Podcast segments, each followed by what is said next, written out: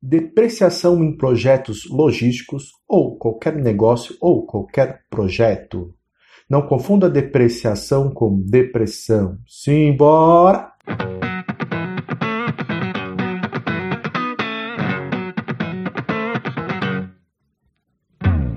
Logisticast, sua ferramenta para turbinar os conhecimentos sobre desenvolvimento de projetos e soluções em logística uma nova visão para você desenvolver seus negócios.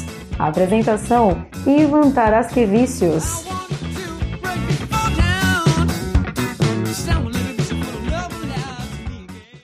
Bom dia, boa tarde, boa noite. Você está no Logisticast. É um prazer enorme estar falando novamente com você. É isso aí, galera. Estamos de volta com mais um episódio dessa vez sem falar números, porque no episódio passado eu inverti a numeração, falei o número errado e prometi para mim mesmo que eu não cairei nesse mesmo erro. Então, a partir de agora, eu não vou falar mais número. Esse é um episódio qualquer, no meio de vários outros, e vamos que vamos. Vamos à luz do significado da palavra depreciação. No dicionário, ela significa redução do preço, do valor financeiro, desvalorização da qualidade, da importância, desprezo, menosprezo, desqualificação. O que se deprecia é um bem, é algo tangível. Como exemplo, um ativo comprado por uma organização que tem algum motivo e que tem alguma função. É algo comprado com desembolso financeiro, sendo ele à vista ou financiado ou de diversas maneiras. É algo que se espera que ele traga um retorno ao ser usado. Mas para ficar mais palpável, vamos trazer o exemplo de um carro, o nosso carro pessoal. O carro ele perde valor pelo mercado, pelo uso. Por exemplo, se o carro está fora de linha ou se ele anda muito, ele acaba tendo uma redução do valor de um carro zero quilômetro. Ele perde valor pelo tempo e pelo uso. Por isso, nós vemos carros usados valendo mais ou valendo menos. À luz do controle do que o carro se perde de valor, nós temos a tabela FIP, ela que nós usamos para direcionar o valor real daquele veículo posteriormente à nossa compra. Porém, carros menos rodados, por exemplo, podem ser vendidos mais caros. Então depende de achar, é claro, alguém que pague ou que entenda o valor de um carro menos rodado e por ele pagaria acima da tabela. O importante aqui, no início, é entender que ele perde um determinado valor no decorrer do tempo. Algo que você compra por 50 mil reais, zero quilômetro, depois de um, dois anos, ele já está valendo 45 ou 40 mil reais. Ou seja, ele perde esse valor de 5 ou 10 mil reais pelo tempo. E aí existem dois fatores: o fator de redução do mercado e o fator de redução do controle da FIP. E nesse caso, nós já começamos a entender que um carro, quando ele não é muito utilizado, quando ele é mais conservado, Pode ser que no momento de venda eu consiga ganhar acima da tabela FIP ou não. E isso vai depender do mercado naquele momento, de encontrar alguém que queira pagar o valor que você acredita que vale aquele carro por não ser muito utilizado. Voltando à luz do nosso exemplo, o correto seria comprar um carro e montar uma poupança mensal para que depois de dois anos você possa vendê-lo, juntar com essa poupança e adquirir um novo veículo similar ao que você tinha, porém novo. Ou seja, se temos um veículo de 50 mil que depois de dois anos ele vale 40, o ideal é que eu junte ao longo desse período 10 mil reais para compensar na minha nova compra. E é dessa poupança ou desse valor que você tem que receber, teoricamente guardar, é que nós vamos falar.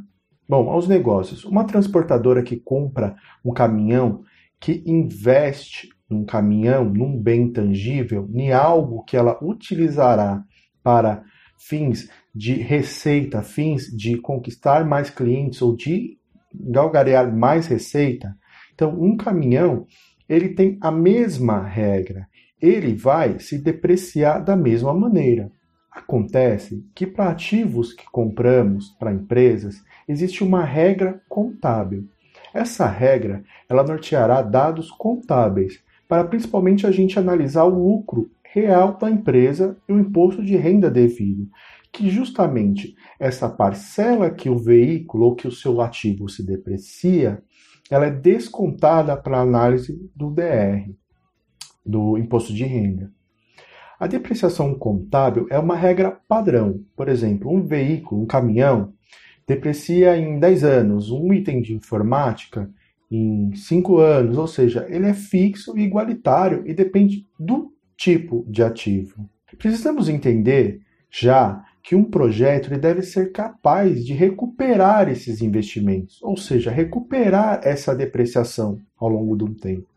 Sendo assim que a depreciação, uma parcela mensal de perda do valor desse bem, deverá estar na conta do seu cliente ou do seu projeto. Este valor que se depreciará do bem ao longo do tempo. Porém, não temos que analisar somente nesse caso a depreciação contábil, a regra padrão que eu falei assim. O que acontece é que dentro de um projeto nós temos a depreciação gerencial, que é a análise do mercado, do uso em si. Lembra do exemplo do carro?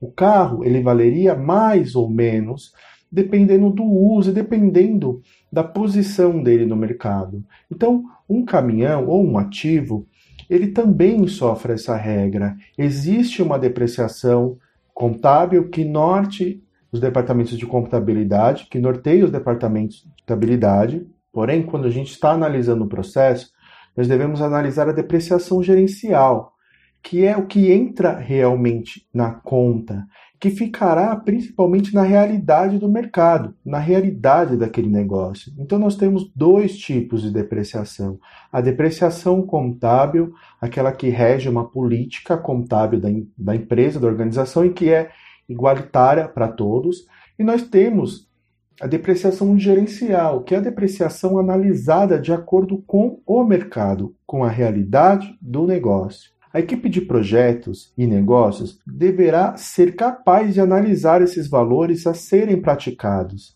a tal parcela que será cobrada do cliente pelo item que está depreciando.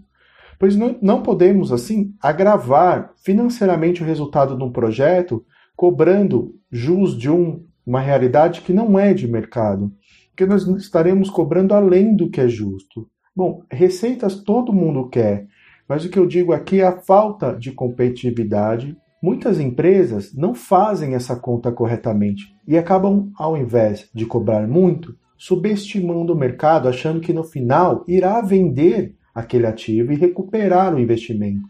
E não é bem assim. Em resumo, nós entendemos que tem duas formas de depreciação: a contábil e a depreciação gerencial. É muito importante esses dois conceitos ficarem cravados e é muito importante saber que a equipe de projetos, a equipe de negócios e a diretoria deverá ser capaz de analisar que item que deve ser praticado. Existem, por exemplo, investimentos específicos que, apesar de durar muito tempo ou ativo, ele só será usado especificamente naquele projeto, naquele contrato, por aquela, aquele tempo de prestação de serviço. É necessário você analisar junto com o cliente, de repente, uma possível extensão do contrato, onde todos ganhariam nesse caso. Porque um ativo do qual você não tem sequer a certeza do que fará com ele após a prestação daquele serviço específico, nada mais justo de que você consiga recuperá-lo dentro daquele serviço é, específico. Bom, é, e é um caso à parte, caso a caso tem que ser analisado. É importante entender que existe uma parcela da depreciação do equipamento que deva fazer parte do seu projeto, do seu custo, da sua formação de preço de venda.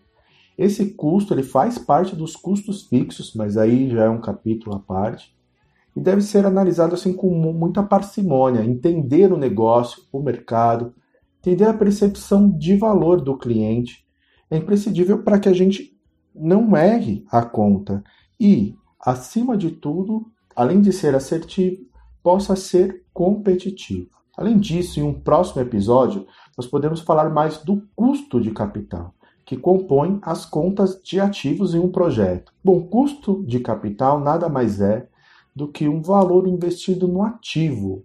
No exemplo do caminhão, recuperado a uma taxa de retorno justa, ou seja, alguém que investe um dinheiro, ele necessita pelo menos ter um retorno que compense o risco daquele investimento. Mas aí a gente vai deixar para falar no próximo episódio, porque eu já falei demais. Muito obrigado, valeu. Galera, continua compartilhando o podcast Logisticast, continua dando essa força para que a gente possa seguir cada vez mais com o canal, cada vez mais com o projeto. Valeu, acesse nossos canais, Facebook, a gente está aí para isso, qualquer dúvida, qualquer informação, simbora, é nóis!